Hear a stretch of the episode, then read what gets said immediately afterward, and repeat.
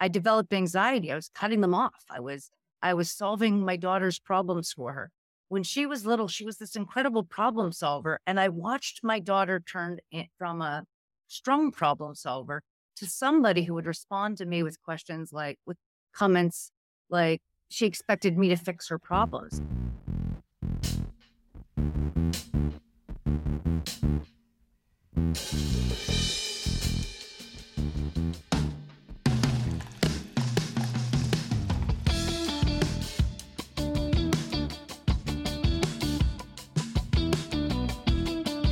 Good evening, good morning, good afternoon, wherever you are in the world. Welcome back to Social Convos. I'm your host, Diego, together with my co-host, Jean-Luc. Jean-Luc, how is it going? Well, there's there's a lot of things going on. The world the World Cup is going on. Twitter is getting more interesting by the day. And I watched a documentary on Netflix, a children's series actually. And the first Hmm. episode was on social media, which was social media explained to children and I watched it with my daughter. And it was really interesting how they explain how to deal with social media to children. So, What's the documentary called? no, it's not a documentary. Oh. It's, it's a, a children's program, Brain Brainchild or something in, in, Ah, in, in that range. I'd say Yeah. perfect timing given the topic and Yeah, guests we have definitely. I, I was thinking of the topic for today and was like, hey, that's social media and mental health. Whew, boy. Well, crypto and mental health, that's that's a whole other ballgame, I think. So I think that kind of already kind of leads into today's guest, right? Yeah, definitely. So why don't you go ahead and introduce the our guest for today?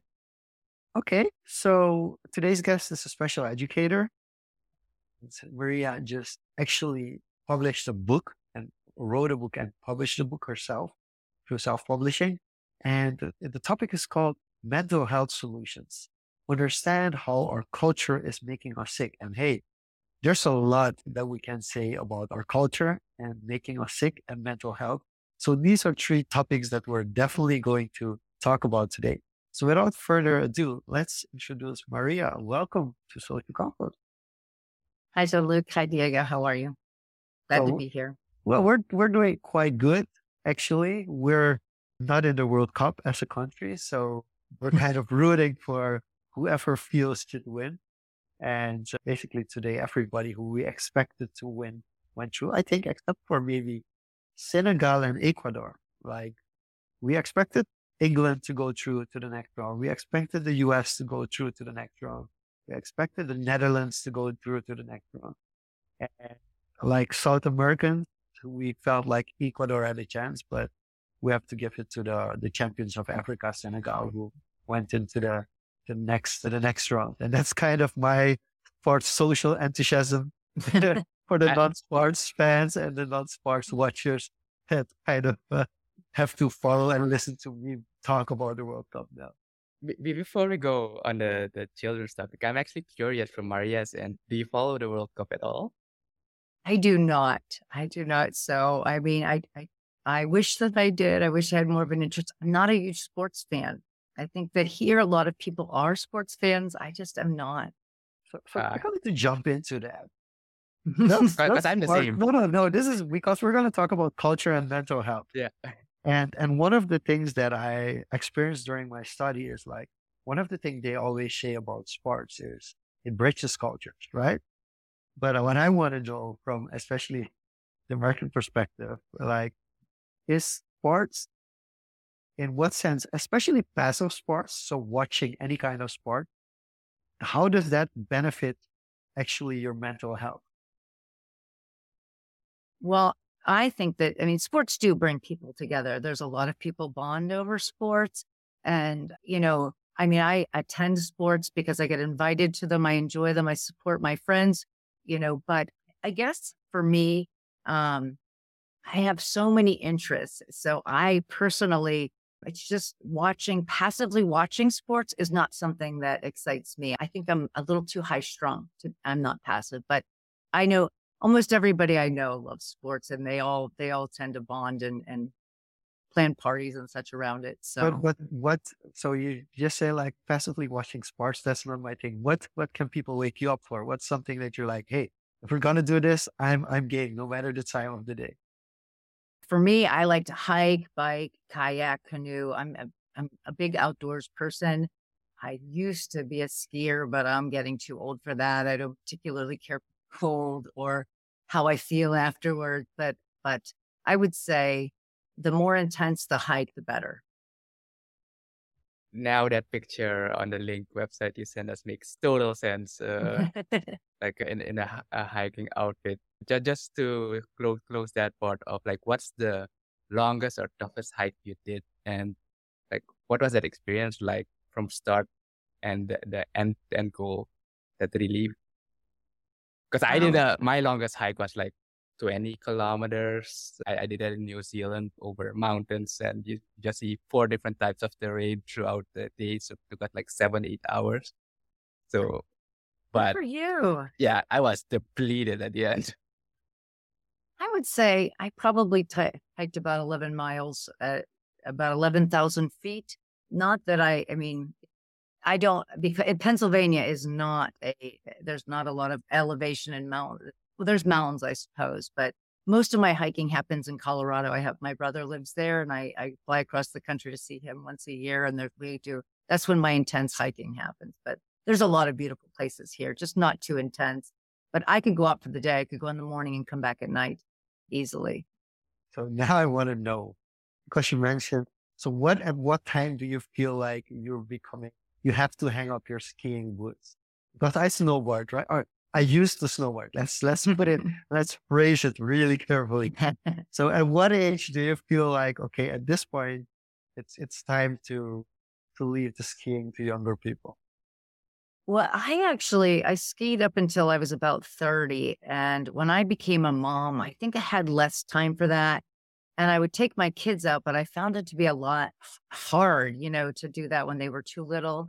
And as time went on and they could do more, wasn't as fun for me, you know. So I I mean, don't get me wrong, my brother's 50 and he still skis all the time and he skis at, you know, in Winter Park and and on black diamonds and he he's a big skier but for me i i i quit when i was younger but i also i think it was just really a timing thing with that i think as as i've gotten older i've gotten a little softer i suppose that makes sense it's like a mm-hmm. natural progression as mm-hmm. uh, you yeah grow older and i think that's normal for i think culture as well coming back to the topic of, you know, the book and mental health. But the first thing I want to touch on with the book is, you know, you're Maria. But when I saw the title on the book, it had another name. And I saw the initials MW and that kind of I internalized it. Oh, maybe it's just her initials. So could you elaborate it? So, because you told us you read, you've written it on a pen with a pen name. So for people who don't know, that's when people uh, authors use a different name or a, a author's name. Could you uh, tell us why you opted to do that and like what, what was your approach to writing that book under that name? Truthfully, I never needed, I'm not a writer and I never intended to write a book. I have journaled for 30 years. I started years ago when I was teaching and counseling troubled teenagers you know, I would self reflect. Did that, did that technique work? Did it, uh, you know, how any professional would at the end of the day. And when I became a mom, I slowly developed anxiety and that anxiety interfered with my parenting. And I journaled then as really a coping mechanism. And so I journaled for 30 years. Truthfully, the book is, it's kind of pre pandemic, pre pre technology, if you want to know the truth. Um, I saw the mental health crisis kind of coming a quarter of a century ago. And when I would reach out to people, not that many people were, they could relate to me, but we, they didn't know much about it. And so I just decided, you know, I, I wanted to share my journey. The book is really about the surge in cases of anxiety and depression when my generation came of age, Generation X, we were the generation who everybody was encouraged to go to college, seek a career, do it all.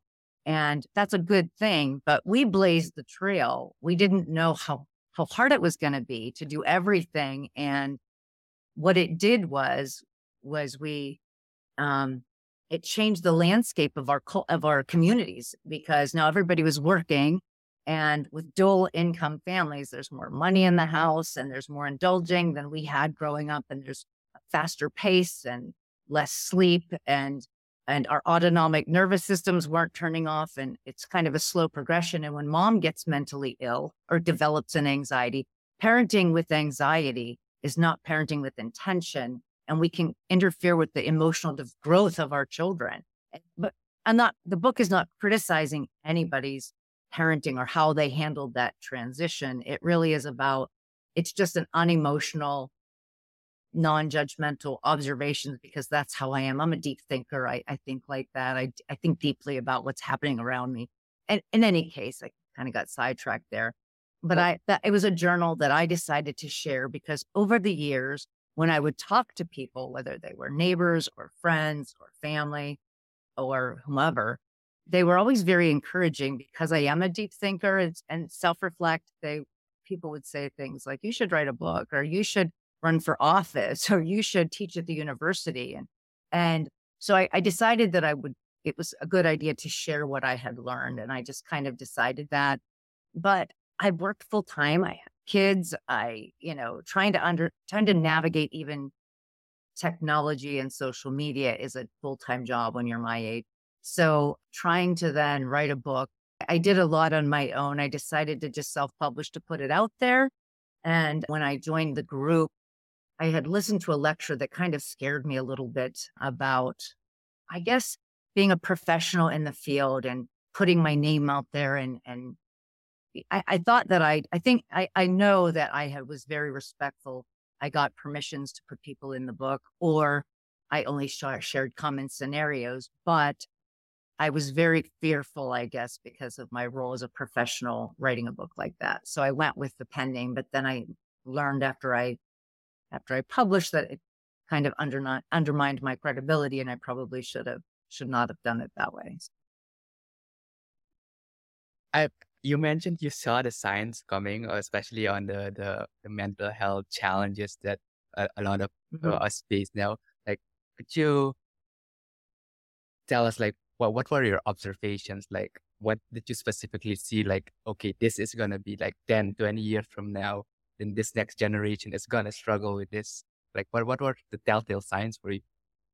Well, I can tell you as a special education teacher, well, with my training, I would say I understand human behavior. I understand the leading perspectives in psychology, and I understand what a mentally healthy environment looks like from best practice perspective. And here I was, I became a mom, and things started slowly. I, I, I everything I, I was noticing happening around me was counterintuitive to what we know is healthy. And it, it really started with just the pace that we were keeping. And I just, I never, you know, you, you develop when you don't take care of yourself. I just, things would race in my head. And I thought, how can I teach my children to listen if I don't have time? I'm, you know, I developed anxiety. I was cutting them off. I was, I was solving my daughter's problems for her. When she was little, she was this incredible problem solver. And I watched my daughter turn from a strong problem solver to somebody who would respond to me with questions like, with comments like she expected me to fix her problems because I had started doing that for her because I was always in a hurry or I was just anxious myself. And I didn't, you know, when you go to bed anxious because you didn't take any time to unwind at the end of the day, you kind of wake up just as jazzed up as you went to bed. You know, we were, I was keeping a pace that really just wasn't healthy. I wasn't taking care of myself. And my at the same token, my husband traveled, so I was like a single mom a lot of times. So I was doing it all, and that's why it was I never got breaks. And I should also mention, my oldest daughter had night terrors, and so she would go. I would go days without sleep. So if you've ever gone without sleep, you know what you turn into. And so I was just snapping, snapping, snapping. And but when I when I say our culture, I guess I meant that whether it was at school or the pace or the activities that people put their kids in at such a young age or just just um even the indulgences i grew up i mean I, I, definitely didn't want for anything but we had no excesses and I think I had the perfect childhood. You know, we had everything we needed and my parents were present and we lived in the moment and we didn't, there wasn't, uh, your mind wasn't constantly racing like what I think a lot of people do today. I mean, I have to believe you guys have, can relate to that. You're, oh, you're the oh, generation of my kids' age. You're putting the mirror way too close into my face at the moment. and to, to touch upon like, like to relate it to my current situation is my wife is now for work. She's away for a couple of days. And so I'm taking care of all the parenting duties for, for the, for, for this large part of this week, which includes stuff that usually is reserved for my wife. And then I see her kind of in, not in a kind of a panic mode, but kind of like a stressed mode. As in, mm-hmm. I still have to do this tonight. I still have to do that tonight. I still have to do that. And then when something doesn't go according to plan and the children are like becoming dependent towards her because they want quality time from her as well. It's really difficult to provide that quality time without getting into a very stressful situation. So I pretty much relate to what you're saying a lot. And I mean, I think, I think the biggest problem is that it's, it's like on one side, our generation is reading into the Tim Ferriss books and is understanding how to, in, in shorter amounts of time, get the same stuff done and declutter your mind. But on the other side, it's like, oh, wait, I have four hours extra available. Let's slot this in. Or even worse, and I think that's my biggest struggle. And that's definitely something I want to talk about. Even worse is that people ask you for your time. And if you're kind of mm-hmm. like a, a, social person or somebody who, who loves to help others, if I'm not careful, 60 hours a week of my week will just go to helping out other people.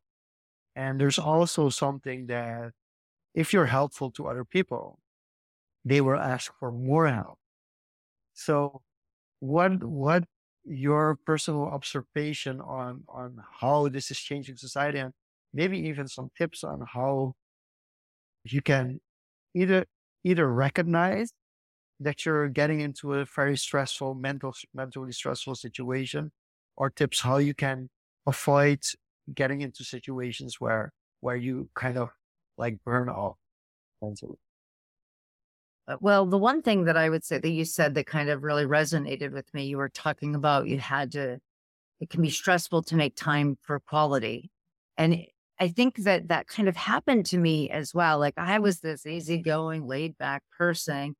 And when you become a parent and you're working, you really have to control everything to make it work. And then you're controlling the people in your life. And when you find them resisting you, that's when you realize I have to step back because we can't, we should, I mean, you have to guide your children. Yes. But I think I, that was my red flag was always when my kids would kind of be oppositional and, and, because I, I knew I was trying to control too much. And, and I even became that way with my husband and I was never controlling, but it's really hard on your relationship too. But as far as you know, making sure that or providing some boundaries, truthfully, I mean, I I set time aside personally where I the answer is no. If it's not a hell yeah, it's a no. You have to have time for yourself. Yeah, and people understand that. And and I'll tell you one thing. I mean, I love technology in that I think it's brought a lot to our life. But when cell phones became a thing and there's everything's beeping and interrupting your thoughts, I'm a very focused person. I became so flustered by all that. I I never I turn I turn it away. I have boundaries on the time when I will work, and you should not take your work calls at a certain time. Don't look at your Facebook or your emails or whatever at the times that when you're with your family.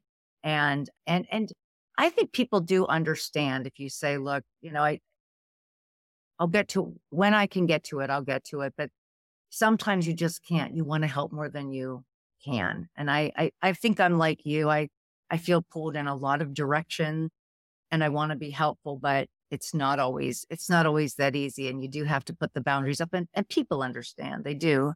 But if you can't, if you're not healthy, your kids aren't going to be healthy and you're not going to be good for people anyway. So I, I find it really interesting. And, and I think this is the hardest thing to do. It's like there's there's a very popular video by Simon Sinek, which is about this issue, especially with cell phone. And basically he says like when people are like in a meeting and one of the phones goes off and they look at it and they go like, I'm not gonna answer that. It's kind of like, oh wow, amazing. You shouldn't even have your phone on on on the table at that point. You should, you know, and that's what happens. Mm-hmm. Like people are so much on their phone and often not aware of it, like how much they are behind the devices. And for me, what has helped is between six and eight is quality time. So six and eight in the morning, good. Six and eight in the evening is quality time. And the phone is away because I remember, think three years ago, that I would just come home from work and I would just fall on the couch with my phone and I would be home, but I would be absent. If yeah. that makes any sense. Yes. And now I'm actually struggling with after eight, saying like, wow, just close down the laptop and just stop working uh, or right. just stop being. And it's kind of this this mental thing because on one side you you don't want to miss out, on the other side you know that it's not going to be useful. Like it's and and I also feel so Diego, you should definitely tell us your perspective because I remember in the in my twenties it being different.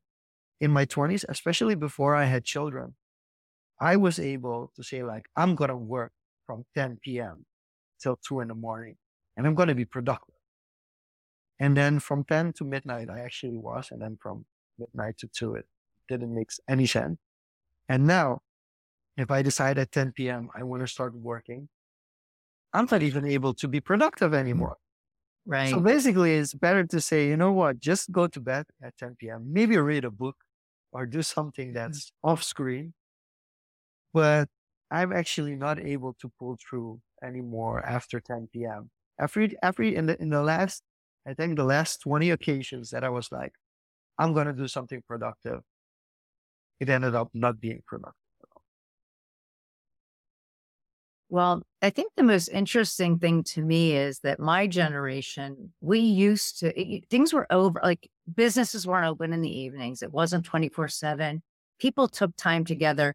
People went out and you hung out with your neighbors there was a there was a stronger community a sense of community it was normal things changed with technology with women entering the work world and with technology but the one thing that i love about your generation the younger generation you know i wrote this book because i was struggling and there was nothing out there for me but in a in that was you know in a very short time i think I mean, there's so much more out there, you know, between podcasts and self publishing and social media. There's a lot of information out there. And your generation, you don't, you don't, you're not okay with the status quo. You're already figuring it out. Like the problem in a very short time arose, arose, and then you, you're starting to solve it. Just like you're saying, you know, I, I turned my phone off. You know, when it first started happening, I was just so overwhelmed by it. You know, this was not the way I was used to living. And I would just put it aside. But but I think that there's a lot of lot out there and a lot of stuff, really great stuff being done. You know, ideas, suggestions, support. I think we are going to get away from it. I don't think that this is. I don't think what I have to say is. I don't think it's it's an epiphany or anything. It was when I was experiencing it. But I do think that, and the reason I wanted to publish it, the book was because I wanted people to un- understand that if I could help create a scenario where they could un- people could understand where any person, regardless of what their complex needs were, whether they had severe mental illness or or just behavioral stuff or or delinquency stuff, they could thrive. If I could describe what that looks like and apply it to how we're living, and we just understand what's necessary to live healthier, then perhaps people will start doing making small changes within themselves I, I, also in the book I talk about and, and I think maybe I cover too many topics because environment covers everything. It's the environmental impact. But I do think that the that if it's about understanding one another too, making more efforts to understand each other and how our choices affect one another. And and I think maybe reevaluating our values and looking at how, you know, what we can do individually and, and what we can do for one another. So yeah, to chime in on that, yeah, you, you touched on an important point. Like there's so much information now, but to quickly reply to Jean Luc. So I, I don't have kids at the moment yet. Mm-hmm. So so I I haven't gone through that process or you know of you know that added so-called pressure, time management, etc. But on the other hand, if I if I reflect on the part on you know the work work work culture that we briefly touched on just before, like you know perform, perform, perform. Jean-Luc mentioned Tim Ferriss a moment ago. Like that was one of the first books I personally read that kind of opened my mind to possibilities that were possible within using technology, reframing your mind on how to approach problems. And funny thing is, I remember that quote you said, you know, when, when you say, when you start helping people, it, it might get overwhelming. And if it's not a hell yes, it's a no. That I remember that exact quote from that book as well. Oh, yeah. What's the, what was the name of the book? The, the Four Hour Work Week by Tim Ferriss. So he mm-hmm. uses that as an example on how to prioritize so you mentioning that and Jean-Luc mentioning him as another kind of link those two together in a kind of serendipitous way. But that's how I kind of shifted my approach to, yeah, productivity and taking time off for myself. So I don't try to be a hundred percent productive all the time. I actually take the more laid back approach as in, you know, and it might be detrimental at times because you you don't have that those focus points, those focus slots of time to do actual productive work. But I listen more to my body as well. Like you know, if it, if it doesn't work, don't force it in that sense. So that's kind of how I approached it. But to touch on the point on you know this generation having access to so much information, access to accesses, as you mentioned, we have an abundance of, you know, material, information, connections now through social media that easily gets overwhelming. How have you seen, if I had to break it down in phases as you see the culture and generations change, how are you seeing that shift now with the current generation on how they're handling these excesses? do you see another challenge forthcoming in the next 10, 20 years, uh, another paradigm shift happening? Well, the one, you know, I think good comes from bad. And the one thing that I think that happened with the pandemic that was really good is that it slowed everybody down and it it had a lot of people realizing we don't need to work at this pace and look how great it is to have time with my family and and I will tell you 10 years ago in my field, they were predicting that when the baby boomers retired, we were going to have, we were going to have a labor shortage in my field. With the pandemic, you know, we lost a million people this year, uh, you know, through the pandemic and a lot of people retired much sooner than they would have. And so I know at least in the United States, we're having a huge labor shortage. I don't know how it is there. Are you also facing that? Oh, we're facing multiple things from that. We're labor. facing we're facing a labor crisis, but we're also facing an economic crisis. We're also facing a brain right. drain because like if if somebody here and, and it's a difficult example, but I think this plays in all developing countries in the sense that if somebody who had a, a college education, even if it's a local college education, that can make 2000 US a month, if they can make that in the US and they get a visa to work there or in, in, in Europe, you're gone. Like, why wouldn't they be gone? It would be mm. 10 times what they would earn if they would stay here. So from that perspective, that there's just another, and then you also have the geopolitical situation that plays a really important role, role as well. So I think for us, that's the, the, the labor shortage isn't even the biggest issue at, at this point. Well, I guess what I was getting at with the labor shortage, at least in this country, is I think that it's giving eh, younger people, and like I said, what I love about younger people is they're not okay with the status quo and, and they're kind of shifting. They're kind of they have a little more control than than people had before because there is a labor shortage. They're saying we want to live, we want boundaries, we want four day work weeks, we want to live and healthier. And I think businesses, if they want to remain, if they want to be, if they want to sustain their businesses and make money, they're gonna they're gonna adapt. And I think it's good that people are coming together. When people started resigning after the pandemic, I thought, I thought, I wonder, I was wondering where we might see that. And you see, some people have some regrets, but, but really, I, I think that they're stepping back and they're trying to find what, what is meaningful for them. What is, what can they manage financially that, that allows them to maintain their mental health. And I think it's, I think it's fantastic. I think, I, I, I, I think that we're heading in a very good direction. I know a lot of people they're like, they worry because they, you know, change is hard. It just is, you know, and, and think a lot of is changing right now. It's not just the pandemic. It's the war, the, the effects of the war on the world. And, you know, it affects the economy. It, there's like this ripple effect, but I do think that good comes from evil. I mean, I mean, good comes from bad, I should say. I mean, and maybe that's just how I've always lived in the world is that I see the good in everything. But I, I do think that I think that the next generation is going to, I think that you're going to see a healthier work, work life balance and sooner than later. Okay. So here's, here's the interesting part because I'm going to, I don't know the numbers. So I'm going to just give you a statement and then you can say whether or not uh, you feel you're experiencing the same thing. And then so also, I would love to have your weigh in on what the good things about that are. So one of the things that's happening in, in especially in the field of marketing and this is happening here, but definitely also in, in the US. So what ends up happening is, and there's a, a in between phase.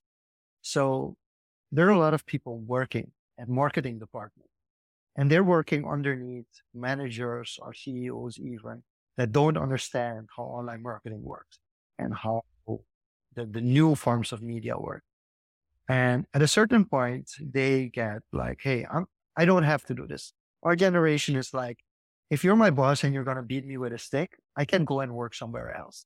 I don't need mm-hmm. your money. I don't need your status. So I'll just leave. Mm-hmm.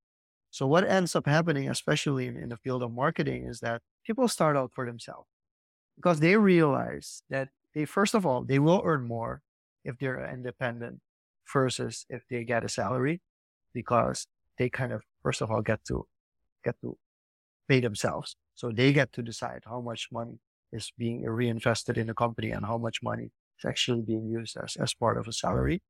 And that leaves kind of a shortage as well within the company. So there's also a shortage in, often in marketing department and which leads to more outsourcing as well. So it's kind of the cycle that mm-hmm. because internally it can be done properly, even sometimes due to bad management, not necessarily the marketing department not doing the job, but just their superiors not understanding the new fields and how it works to them starting out on their own and be, they basically becoming a consultant or an agency, a supplier to, to the, the company that they work for.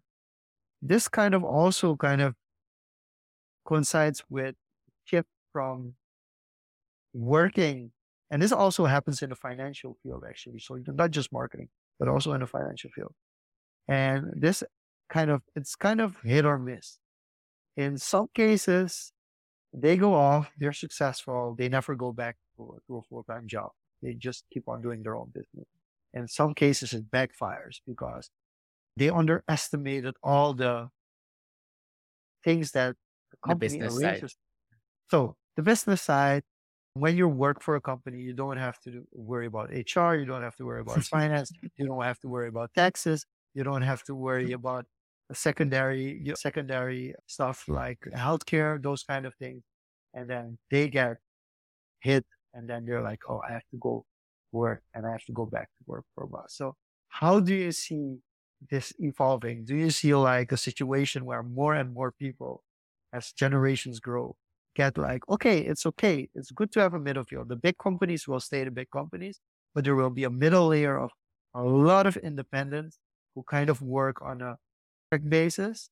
Or do you feel like the traditional company structure eventually will find a new format that will come back? I just want to make sure I'm understanding what you're asking me. So you're saying that marketers, as from a marketing and another perspective, you don't have to put up with the old model. And if, if you're if you're not treated right or or paid well enough or whatever so you can go off and and consult on your own. So people are doing that. And you're right when you go out and work for yourself there's a lot of complications that come with running your own business. It's a lot harder.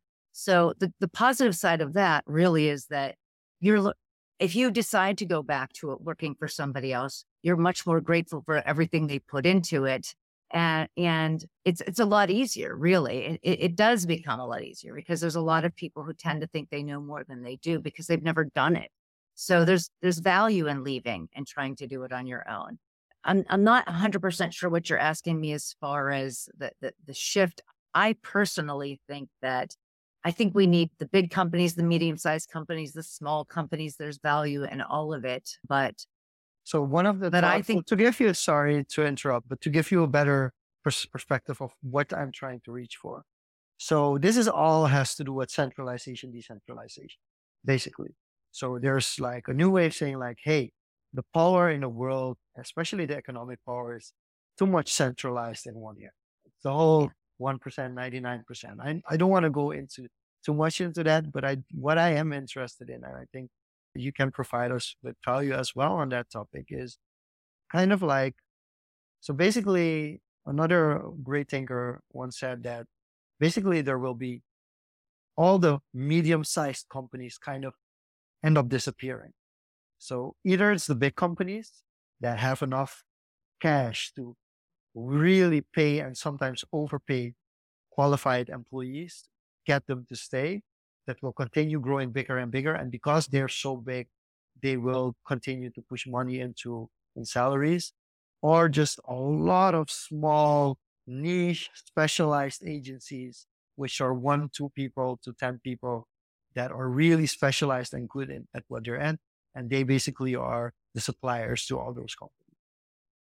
Or is it like we will eventually go back to the structure, which is similar to the 80s, the 90s on how companies were, were run? Hmm.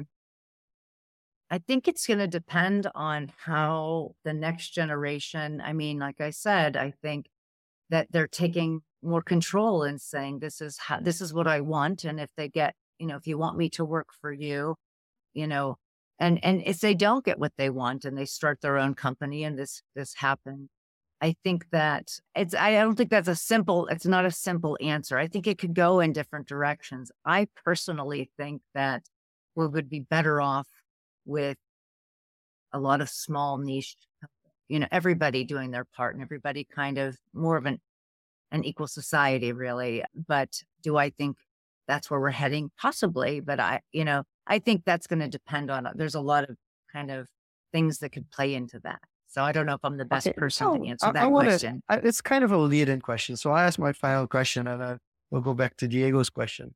The reason I'm asking that is the mental health side of it. Because when you're like in a company with maybe 100, 200 people, there's a HR department. It's kind of structured. There's enough people within the company that will focus on certification and, and, and dealing with certain processes but also enough people that will fight and take care of the mental health of your fellow employees. Whereas mm-hmm. with smaller companies, it really depends on the leader of the company, how much effort and time is being spent in mental health. So I was wondering, like, if, if we make that change and we get all these niche companies, how will that also impact our mental health? I kind of already feel like you would say like, "Hey, we'll figure it out," and they will figure it out. But is it does it make it easier or does it make it harder to take care of employees their their mental health?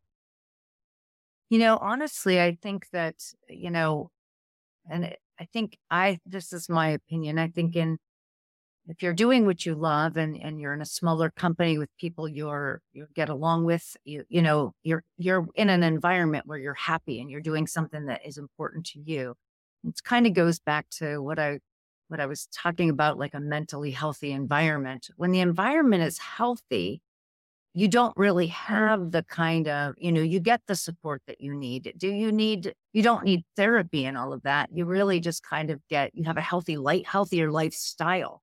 I mean, I suspect mental illness has been around a lot more than now we talk about it more, but it definitely not at the not at the level that you see today. I mean, my generation, I mean, you just didn't see. I mean, I, I think people were more resilient. I think, or or maybe because they had to. I, I don't know, but like I said, I, it was just a different pace, a different everything. Everything was different, and so when we were when you're in a mentally healthy environment, I don't think I don't think the I think the other stuff just kind of comes. I don't think you need the supports.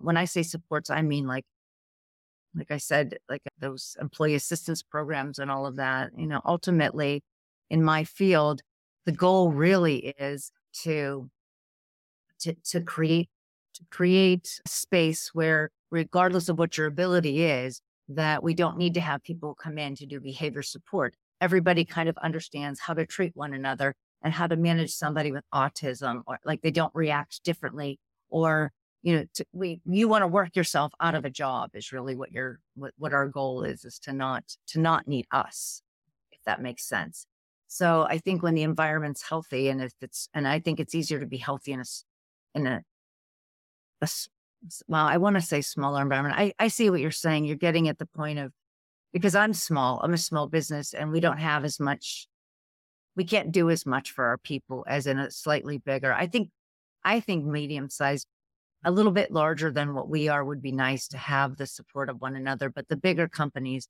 I don't have much of it. I, I don't have a need for that. I mean, I think that they don't, they lose touch with the people. Whereas for somebody in my, I, I think I have a medium sized company. We have 50 employees. We have, we serve hundreds of people and but we have limited resources so we can't so we can't do all the things that we would like to do for people but we know everybody and so we try to take care of everybody and we're not going to do anything that's going to harm anybody because because we know them and we know you know we we want to take care of them you know? So yeah i don't know if i answered your question or not. Yeah you, i think it's so, a pretty good insight. Yeah in that sense as you mentioned you keep the human touch right? And in that sense you as a business owner, uh, you everyone can feel like they can approach you as a person, whereas the bigger corporations, you have bureaucracy, you have systems. You're basically mm-hmm. interfacing with a system and not a person in, in most cases, which is why they need to bring in psychologists, therapists, support systems like that. And this brings me to more of the culture side to relate this to the subtitle of your book, understanding how our culture make, is making us sick. I want to unpack that those two parts, culture and the sick part, because culture is shaped over time by one environment, as you said, education. There's a lot of forces that play into that, and it's not something that changes overnight. And this goes back to the shift where the next generation is going. What are the facets that can are important in shaping or shaping culture and how can we make sure that that sickness doesn't infiltrate like virus within culture. I think you said it very well a little earlier. You were talking about about how our culture is created by us right? We it's we, our environment we it's how we think. It's it's based on our belief systems right? And you know historically, if you look at, you know, since the beginning of documented time, religion has kind of been a part of cultures. It gave, it, it brought communities together. It provided meaning. And, you know, in today's day and age, it's very different because I think anytime groups of people gather, greed and corruption just seep in. It's just what happens. And so a lot of people have kind of moved away from that for, for, for lots of reasons.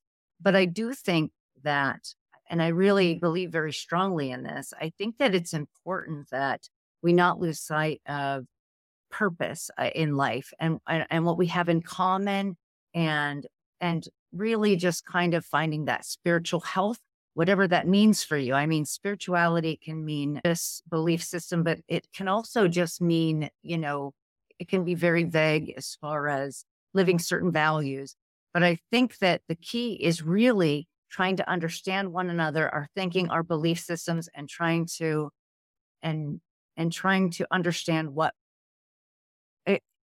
what we need because if we are making decisions based not just we we how humanity is connected i guess i should put it that way. All religions if you kind of look at the origins of them they're at the root of them is love interconnectedness and personal responsibility. And if if we could try to kind of see what we have in common and try to work together that way i think people are more apt to to come up with solutions and work together, whether they're big businesses or whoever they are, whatever their relationship is. I think that's what drives positive change. You know, why why do people do why do you do what you do, right? You do it because you want to do something of value, something that's passionate, that you feel passionate about, but but why do you want to do something valuable? It makes you feel good, right? It makes you it's it's part of who you are as a person, part of your you know, it's what you want. You want the world to be, right? Right. Yeah, and and uh, on the the purpose part, like I, I'm not sure how common it still is, but it has been generalized. Like uh, you know, fresh out of college students or you know the younger generation. There's the notion of you know they're still finding or not having that sense of purpose, like a, a strong belief to anchor towards. And that kind of is something that's, I think, infiltrating all these mental health issues, depression, etc. Because there's no strong value or purpose connecting them. So, as you said, religion was something in history that kind of anchored people to, I won't say higher purpose, but a strong belief system. So do you think that shifting towards the more materialistic Western societal framework that we have now kind of disrupted that value mm-hmm. system? It's uh, yes, absolutely it did. I I, I mean, yeah, that's a whole other topic. But I, I do think that I, I think, and this is something I think I mentioned in my book, but I don't know if I did or not, but I really think it would be helpful if in our schools and public school system is if we taught children from a young age about different belief systems, you know, from every religion to atheism to agnosticism to to and to appreciate all of their service even the the services and the positive things that they offer but also the dangers and when things get corrupted or or you know how to live to, like if we could if we could teach kids from a young age to understand one another and i think that if they're exposed to it young i think now you know people have kind of moved away from it because for lo- for lots of reasons and without it you're right they're not anchored they don't feel i mean you're not you're not doing things for i think you're you're you I, I feel that I am anchored because of my belief system. And I think that most people who have a strong belief system are anchored. And I think they're mentally healthier, at least. Well, I shouldn't say that. No, no, it's, no, it's uh actually true. I, I'm actually going to fully support you on this because I think it's not necessarily, Diego, that you get a more of a purpose when you're connected to a belief system, but it makes it easier to live. Like it's Mhm. not Right. I'm like I I had times in my life when I was not I'm actually not bound to any religion. And I tried to understand as many religions as possible. And what I have found, for instance, is the Bible, for instance, as much as there can be things that are can be said about the Bible, it provides at least a way to structure life. Because where we get at a Mhm. certain point when all these influxes on information come, and basically, you tell people like, you can decide wherever you want. You can decide your own morals and values. You can s- decide your own belief system. People just get lost because they don't know where to start. With having a Mhm. belief system, at least gives you like, okay, for me, this is good and this is bad. Even if you don't agree with me, at least I have a structure for myself that keeps me sane and that makes sense for me. And I, I what I really love, Maria, about about your approach is that you say like, let's let's look at from from an empathy perspective. Let's try to understand everybody and we can learn from every every everybody as well. And then of course my my my most difficult question becomes we for instance recently had one of our guests recently on Social Confoes was somebody who makes books for children with special needs, which is amazing. Like mm-hmm. it, it's it's realizing how many people there are that could benefit from that, from that, or were wrongfully diagnosed with something, but something as small as this kind of an aid can help them overcome or realize what's going on and why they're struggling. And then from the other side, and this often in the US becomes a discussion between left and right. On the other side, you have very strong, strict principle beliefs. And then you get into situations where there's like things are being proposed by the left that they are definitely unequal, but they're actually not. So, and let's take a, a, a current case because I love uh, soccer slash football and the World Cup.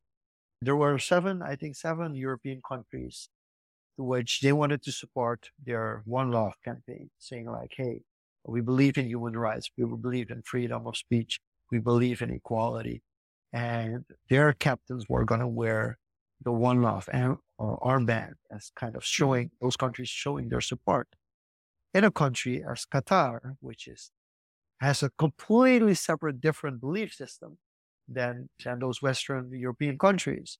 So, and and it even went this far that the FIFA said if you're going to wear that armband, you're going to get sanctioned. And the German national team replying by when they made their team photo before a match, putting their hand in front of your mouth and saying like, "You're silencing us. You're not allowing free speech." in a mm-hmm. World Cup, which is considered the event that brings people together. So basically, my question is from a positive perspective, what do you do when there are two belief systems that are complete opposite? Like our easiest, and that's what we're doing, our generation, and that's what our generation is struggling with. We turn our head and look the other way. But in the end, it doesn't solve anything because basically, like just goes on and there are two extremes fighting against each other. So what advice would you give us saying like from a mental health perspective? Because we can turn our head, but it still mentally impacts us. So well, how can we from a positive influx kind of find a way to to get those two extremes closer together? Well, I, I like I said before, I really think it has to start when the kids are little is help. I mean, I think the best thing to do is to expose your kids to all of the belief systems, you know, and people who, who don't believe in it, who are, who, who atheists, you know, there's, a, there's reasons people believe what they believe and help them to understand that the value uh, in all of those belief systems. I will tell you that being my age, I'm around a lot of people who think who are a little more, are more conservative in their thinking. And so, uh, which I am not. And I, I think that it, the important thing is to continue to have the conversations. You have to have, people need to feel heard of why they believe what they believe. And you need to be able to say, you know, this is why, this is, you, ha- you have to be able to have those uncomfortable conversations, but you also have to be able to know when that conversation needs to come to an end because not those those conversations aren't for everything, you know, for everybody. When I was young, politics and religion, nobody talked about those. Social media came around and everybody puts their opinions out there to everybody because they don't have say them face to face. It's so strange to me. You know, I, I do think in, in, in my house, especially, my husband's very conservative. My, one of my daughters is very vocal and very liberal and they can kind of go at each other at times. And I always think I, I'm usually the mediator. And really, what I find is that we learn from each other. Like my husband has good points and my daughter has good points. And we usually come to, I, I grow and I, and I see things in the middle anyway, but I think that they mm. do, they both become better people because they're willing to, to, to listen to one another. But you really have to those conversations aren't aren't easy all the time and but i do think that they're important for us to talk to our children and to have the conversation and it's important for for for for us to teach our children also to be open minded and to, to understand that they're just because you think this way it doesn't mean that it's true you know or just because i will tell you i'm a very i see i automatically see things from a full perspective all the time almost all the time and I think when my kids were a little younger, when they lived at home, they saw things more like that because I presented things that way. When one of my daughters went off to college, I found her to come home to be very extreme in another way, on, another, um, uh, to be very, her thinking became very extreme in one way. And I was kind of taken back by it, but it was the people she surrounded herself with. The one thing I will say is now she's out in the world working and, you know, it's starting to shift again. It's really just about being willing to grow. Yeah. Being willing to talk, being models of what we want what we want our children to be. If we want them to be open minded and to be able to talk about hard stuff set in a sensitive way, then we need to be able to do it, but not overdo it because we also need to know when, all right, it's a party and we don't need to talk about, you know, what, you know, most controversial thing going on in the world right now. So yeah, I think that's that, great way to put it. I have one final question to bring it full circle. We started off with a pen name, and you just mentioned social media, especially the example with your daughter being more vocal, liberal. And one thing that's a common thread now on social media is people, I won't say hiding, but using a pseudonym or not the real name on social media and being very vocal. Like, how do you see that, like, being yeah, influencing the way culture is shaped through voicing your opinions, sometimes very strong opinions behind the name. One it, one thing that I've noticed is that people, a lot of people don't give it any credibility. They stop. They, you know, whenever if you have a strong opinion, you don't say who you are, and you're really just hiding behind a screen. You kind of lose, you don't you haven't established the respect of of anybody caring about your opinion. So I don't. I think more and more people don't really give much attention to that, and you and I think that just comes with a little maturity. You kind of see that that doesn't mean anything. It does, those opinions really are kind of a they're not. You you don't place much value on an opinion that somebody's hiding behind. That's you know like that. So. And that's what I was getting at. Why I shouldn't have use a pen name because I undermine my own credibility, you know, so. It's interesting that you mentioned this because I mentioned, started off with a Netflix series and I was watching this Netflix series on social media. And one of the experiments they did was let an, an actual musician play a really out of tone song. And then they had two audiences listen to it and give a grade between one and 10. And to one group that was kind of on average saying like on average five. And the other group scored on average two. Then they explained that the second group that on average people gave it a two was like they were going to be anonymous. Nobody was going to know who they were. Uh, the, the singer himself wasn't going to see them personally. So they really went at it hard and then they actually brought that singer into into the uh, in the room afterwards and they experienced some kind of guilt for grading her so low and this kind of ties into the social media situation whereas people are like very much if they're anonymous they they feel they can say something much more rough than they would if they would know that person and then that also explains why people find those people less credible. But yeah, you can hide behind the screen, so we don't know who you are. So I think the power of anonymity, uh, like Danny puts it, is is is definitely something. And we're gonna put some comments in as well because we're ending. We're already at the one hour mark, so it's good to put some comments. And Danny said power of anonymity, and uh, Tanya says she's actually asking questions and not trying to force her own belief system on others. And I think that's also something which you mentioned with your daughter and your husband, like talking and learning from it from each other as well. So for me to close it off, Maria, now that you've published the book, how much do you feel? Because I'm asking this because a friend of mine made a documentary and she thought she was done. And then it ended up being another documentary and she thought she was done with the second documentary and it keeps on going so how much of a personal satisfaction have you had that you have now published a book this book and to what extent are you going to continue with not just your journal, because I, I can assume you're still journaling. You haven't stopped journaling and writing down your, your experiences, right? Correct. Yes. So what's the, so what's the next step going to be? Is there going to be a follow up book to this one? Or are you just going to keep it at one for now? You know, I haven't decided. I mean, I published the book because there's never a real, there's never a good time. Like I, I was saying earlier, that there's always going to be something. So I just kind of put it out there. The world was changing fast. And I thought there really is value in understanding how we got here to begin with, because then we can kind of take a look.